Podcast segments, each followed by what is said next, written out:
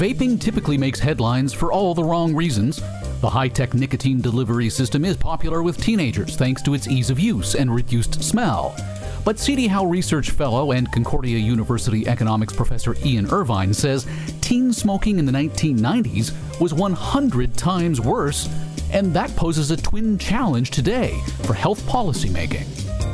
It's a twin challenge in the sense that uh, vaping can be something that will improve the health situation of a lot of uh, long term smokers who find it hard to quit. And on the other hand, it poses a challenge because we do not want young people to take up uh, vaping or smoking or anything to do with nicotine because nicotine is a very addictive product. There seems to be some discrepancy, some debate as to how successful switching from cigarettes to vaping actually is in getting someone to kick the habit altogether. Ah, yes. Well, the research is, has been coming out on this for uh, a couple of years. And I think you are right in saying that it's quite difficult to kick the habit completely, as you say. And uh, what we're finding uh, from the very recent surveys, uh, one came out uh, the, the, other day from uh, Ottawa, and it pointed out that uh, very many of the people who have taken up vaping, who are adult smokers, have not yet managed to quit smoking. So there are a couple of stages in all of this. I, ideally, one would like to get off nicotine, but if you're a, a lifelong smoker or a heavily habituated smoker, that can be a very difficult thing to do.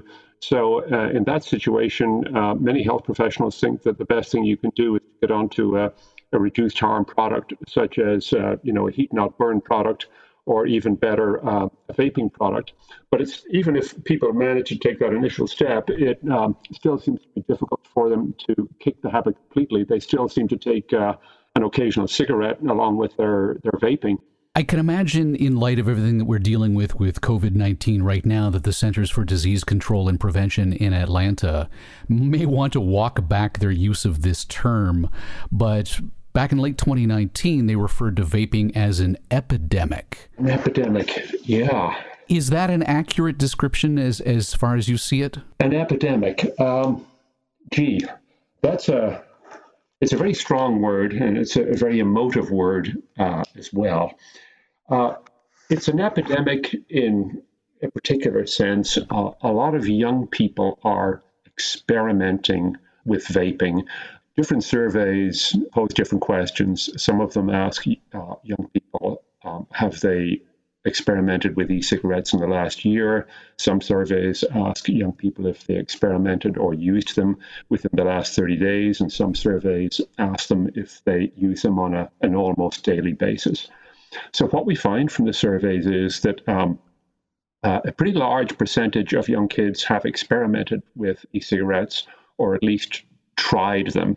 And most of the time, when they're trying e cigarettes, they are trying a product that has nicotine in them. Sometimes they try a product that has no nicotine, but for the most part, uh, it, it does have nicotine. To what extent is it a vaping epidemic? Well, if you believe that a high experimentation rate is something we should be really worried about, then you might use the word epidemic.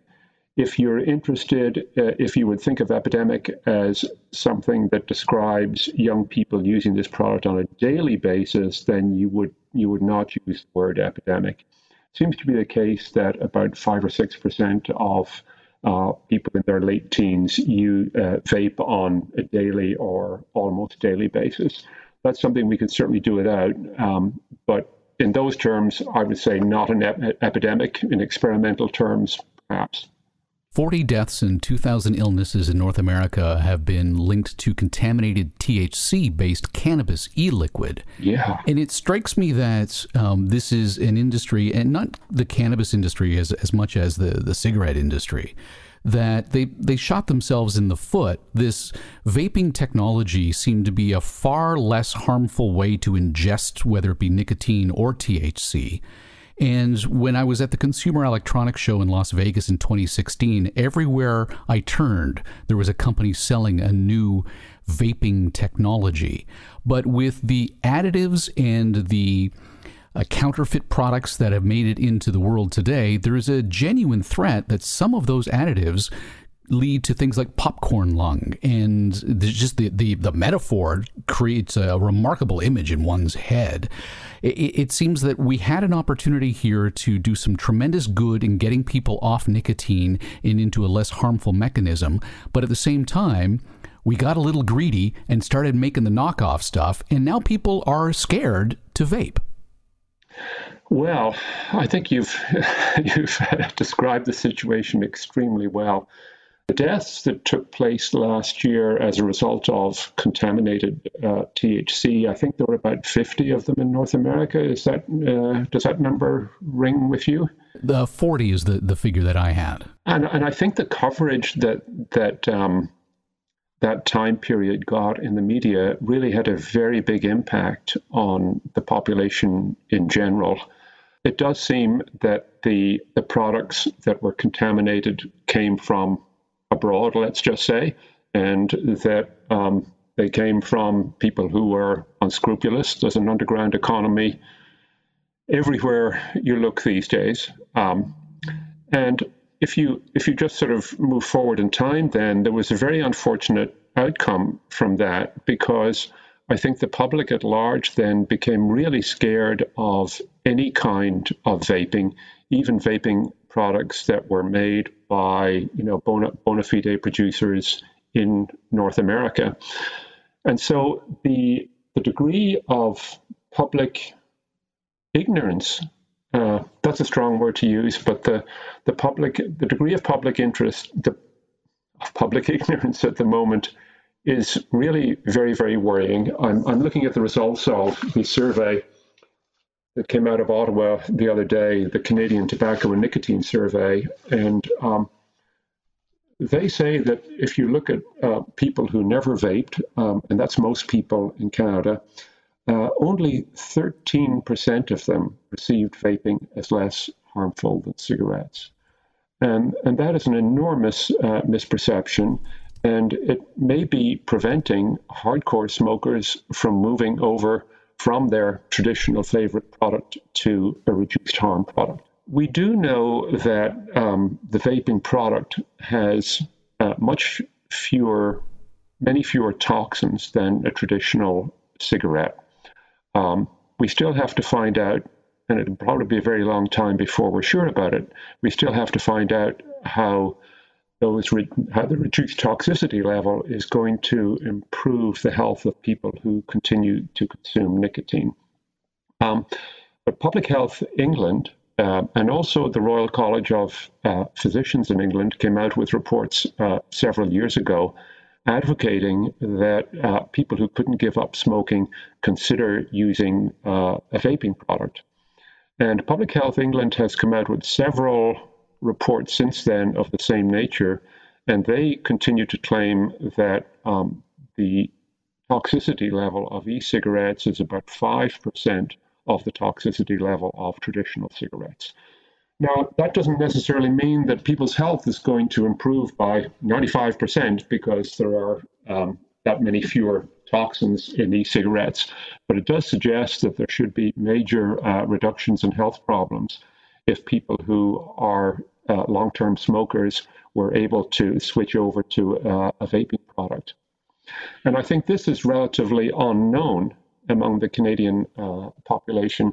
And it certainly hasn't been emphasized very much in the media. You know, I think most of the coverage uh, that we've had of e cigarettes has focused on the scare concerning uh, youth use and the scare of consuming contaminated products but we haven't managed to get a message across to long-term cigarette users that hey, you know, there is another product out there that's less dangerous than the one that you're consuming, and you should really consider uh, switching away from the one you're consuming towards that reduced damage product. So, if we have an ignorant public, what about ignorant public policy? Provincial laws treat e cigarettes as if they are just as dangerous as a conventional smoke. Ah, public policy. This is an enormous question, Michael. And what we've seen in the last few months is the fact that several provinces, British Columbia, Nova Scotia, one or two others, have decided to impose um, age restrictions on access uh, to the to e-cigarettes, and they've also imposed um, taxes um, on, on, on these products. So um, th- th- those are two separate issues. So let me uh, deal with each one in turn. Let me take the taxation issue first. If you look at what's coming out of Ottawa, you know, over the last year or two, uh, what we notice is that there's no big push at the federal level to impose punitive or indeed any special uh, excise taxes on vaping products. That suggests to me that there's a, a level of understanding in Ottawa that vaping products really are reduced harm products. Um, if it were the case that Health Canada or the Health Agency of Canada were convinced that we should not be permitting long term smokers to transition over to a reduced damage product, they would have been pushing for excise taxes on vaping and um, the heat not burn products, but they have not done that. At the same time, what we've seen is a great deal of concern raised at the provincial level, and some provinces have, I think, rushed in too quickly uh, into this area without um, really perhaps understanding the consequences of what they're doing. So, to give you one example, um, it was either, um, I can't remember, it was Nova Scotia or British Columbia that I was looking up the other day and they imposed uh, an excise tax or an excise duty on the heat not burn product, which is sort of an intermediate product. It's one where you've got tobacco inside a sleeve and it's heated rather than burned. And they imposed an excise tax on that product that was exactly the same rate as the excise on cigarettes. That doesn't seem to me like a a very wise way to go. If it is the case, we have a variety of products which have different toxicity levels and different levels of danger, then we should be setting our tax rates in accordance with the toxicity in the in the different products. So I think they're they're rushing in a bit prematurely without having thought thought this completely through. So um, that's a comment on on the taxation. As far as um, age restrictions are concerned, putting an age restriction of 21 is really unreasonable in the sense that if you consider what we allow young people to do at the age of 19 or 20, we allow them to buy alcohol, we allow them to buy cigarettes, we allow them to join the army, we give them weapons, and we allow them to kill enemies of Canada. Where prostitution is legal, we allow them to engage in prostitution and so forth. And it seems asymmetric to say, oh, we'll allow you to go out and kill on behalf of the state and consume all of these other products, including gambling, but we're not going to let you buy a vaping product until you're 21. So I think that's just a bad policy from the standpoint of society at large. It doesn't have any degree of consistency over the way we, we treat young people in, in various different aspects of, of our lives. Looking at just the stats, uh, you know, in the late 90s, one in three kids of high school age were smoking a cigarette daily. I looked up the numbers for 2011, the most recent we've got from Stats Canada, and that's down to about 10 to 11%. And only 3.5% of kids vape daily today.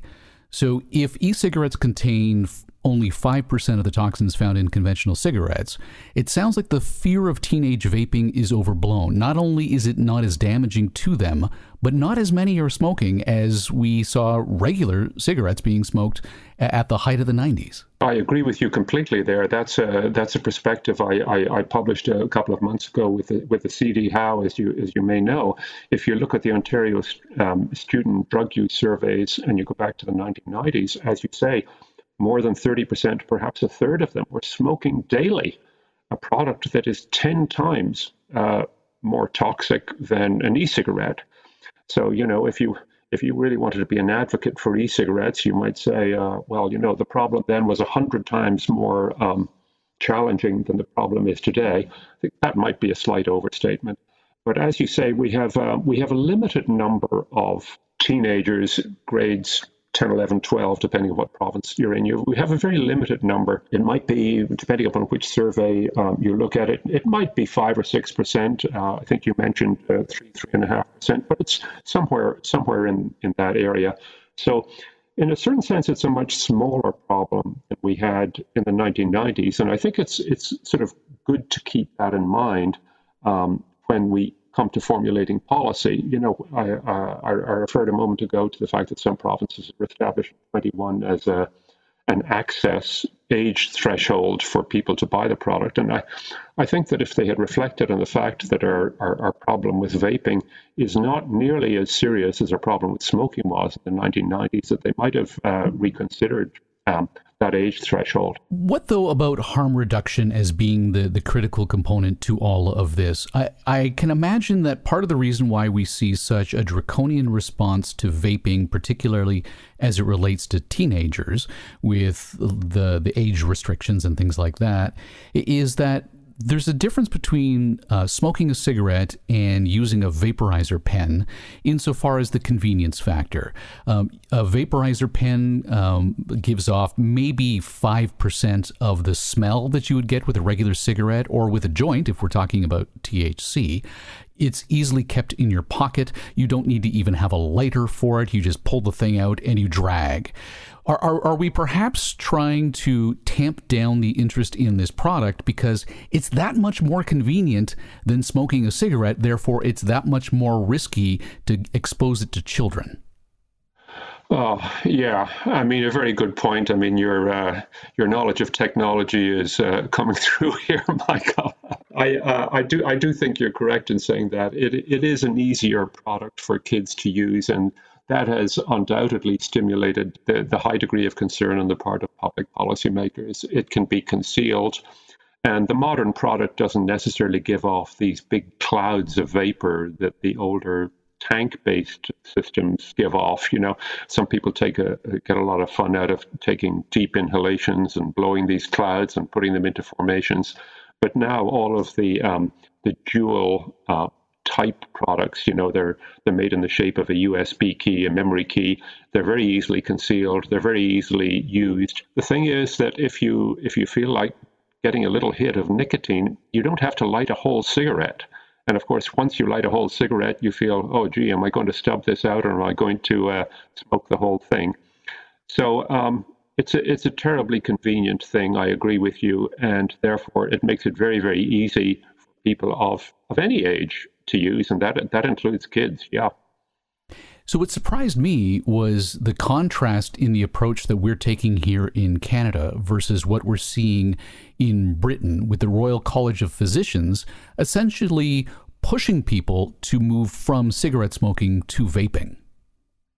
Yeah. Um, I think there's a certain degree of anxiety in Ottawa. I, I, I, don't think people in Ottawa are ignorant of the potential benefits of e-cigarettes, um, but it's one thing to to be aware of potential benefits, and it's another thing to be willing to say, look, we're going to go on um, public awareness campaign, uh, try and get the attention of smokers, and try and get them to to move over to a vaping product.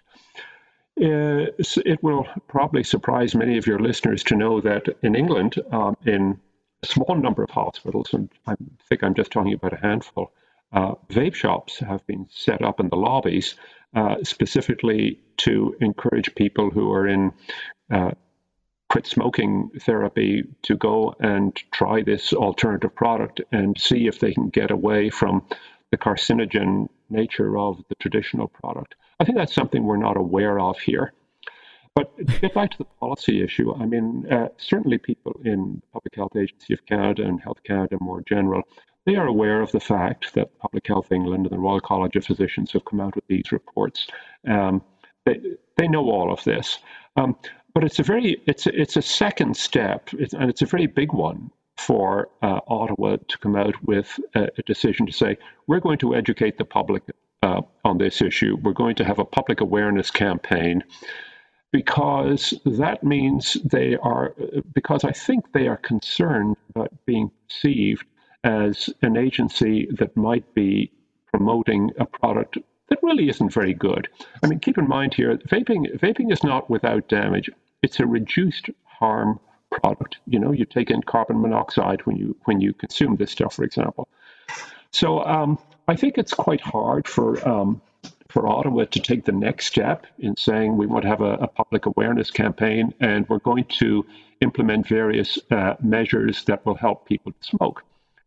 So um, just in, in pursuing that line of thought, if you if you, if you think about what that might uh, involve, you would have to ask yourselves, well, um, what would we do in corner stores and gas stations and anywhere that sells traditional cigarettes? Right now, we are, we're not allowed to have power walls in retail outlets, so we can't have advertising or uh, any statement of um, any statement to do with the the selling of cigarettes.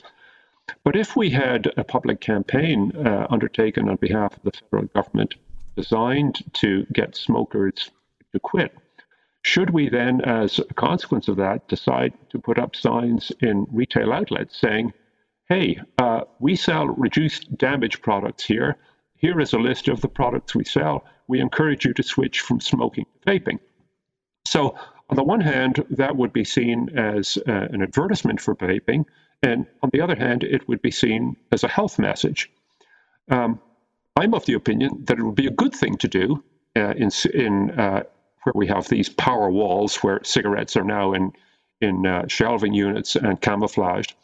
I th- I'm I'm of the opinion that it would be a good thing to do to say to the public, we sell reduced damage products, and these are the products that we sell. That's a big step.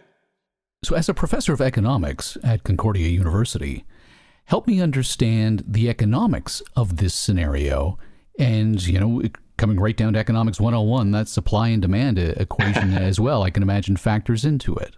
Yes. Ultimately, if you're talking about the tax situation, what what I would like to see, and I think what economists, uh, health economists in general, would like to see, would be a structure of taxation that reflected the damage of uh, different products. So we would like to maintain very low taxes on vaping products uh, not quite as low taxes perhaps on heat not burn products, and then higher taxes on cigarettes. In, in the one hand, you know, the taxes we impose on cigarettes, we've always been concerned that whenever governments raise taxes, that uh, smokers will go off into the illegal sector. But if we if we now have um, a good alternative product to um, illegal cigarettes, and if we adopted a public awareness campaign, we might be able to to convince a number of people to switch away from the more toxic product to the less toxic product. Back to my point uh, about how the vaporizer pen technology is a leap forward as far as the ability to consume. A conversation I had with uh, uh, an executive in the cannabis industry was was really enlightening. Bruce Linton, formerly of, of Canopy Growth, had predicted to me that 35 percent of Canadians uh, would consume cannabis on a regular basis. You know, one in three adults. Uh, and so, back to the, the technology making it so much easier to consume, it struck me that for a demographic that was curious but didn't want to deal with the smell and all of the uh, the the baggage that comes with cannabis consumption, that this would have been the thin edge to the wedge to break open an entirely new market for that industry to sell into. Does the fear factor reduce that? Do you see that there actually will be uh, an uptick of any measurable quantity in the consumption of cannabis as a result of technologies that make it simpler and easier to consume? Is, is, is that a softball question to, to lob in your direction, or is that a, a far more complex than it sounds? Well, first of all, I'm um, I'm, I'm not quite sure what the, the 35% number, whether that's a potential number down the road or whether that's an, an actual uh, number. I mean, your your your question is your your question is a very good one, and I you know I wish I could, I wish I could predict the future, but uh, I can't obviously we you know we're, we're going to learn a good deal about um, cannabis consumption patterns in the coming year or two. We have you know at the federal level we have legalized a range of new products very recently that weren't uh, legalized in the original uh, bill c45 in, in late 2018 and we'll just have to watch how the market evolves there it's still the case, as you know, that in several of our provinces, sale legal sales of uh, cannabis are really low, and we think that's to do with the fact that the provincial monopolies have not been very successful in um, getting enough retail outlets out there. Uh, a couple of provinces, Alberta notably, has been an exception because they've got a couple hundred uh, retail outlets. Um, as far as cannabis is concerned, if we look at the consumption patterns in cannabis, uh, it seems to be the case that uh, a relatively small number of people are responsible for consuming a disproportionately large part of the total market. And um, the numbers that I've seen for Canada mirror the numbers in the US. Maybe, uh, you know, a, a quarter of the population is responsible for a quarter of the consuming population is responsible for consuming about three quarters or 80% of the total uh, amount of cannabis. So um, I'm not really convinced that uh, these new technologies are going to result in everybody being high on cannabis all, all, all the time. Um, if we look at cannabis legalization impacts in uh, the states that have legalized cannabis up to this point, um, particularly the early ones, Colorado, uh, Washington, Oregon, and so forth, I don't think that there is, I, I don't believe that there has been an enormous increase uh, in the total amount of cannabis consumed. Because what you have to assume is that cannabis was very readily available for anybody who wanted to consume it before legalization. And since most of the cannabis is consumed by a small percentage of cannabis consumers. When you legalize it, what you're really doing is you're you're hoping to get those heavy users away from the illegal sector.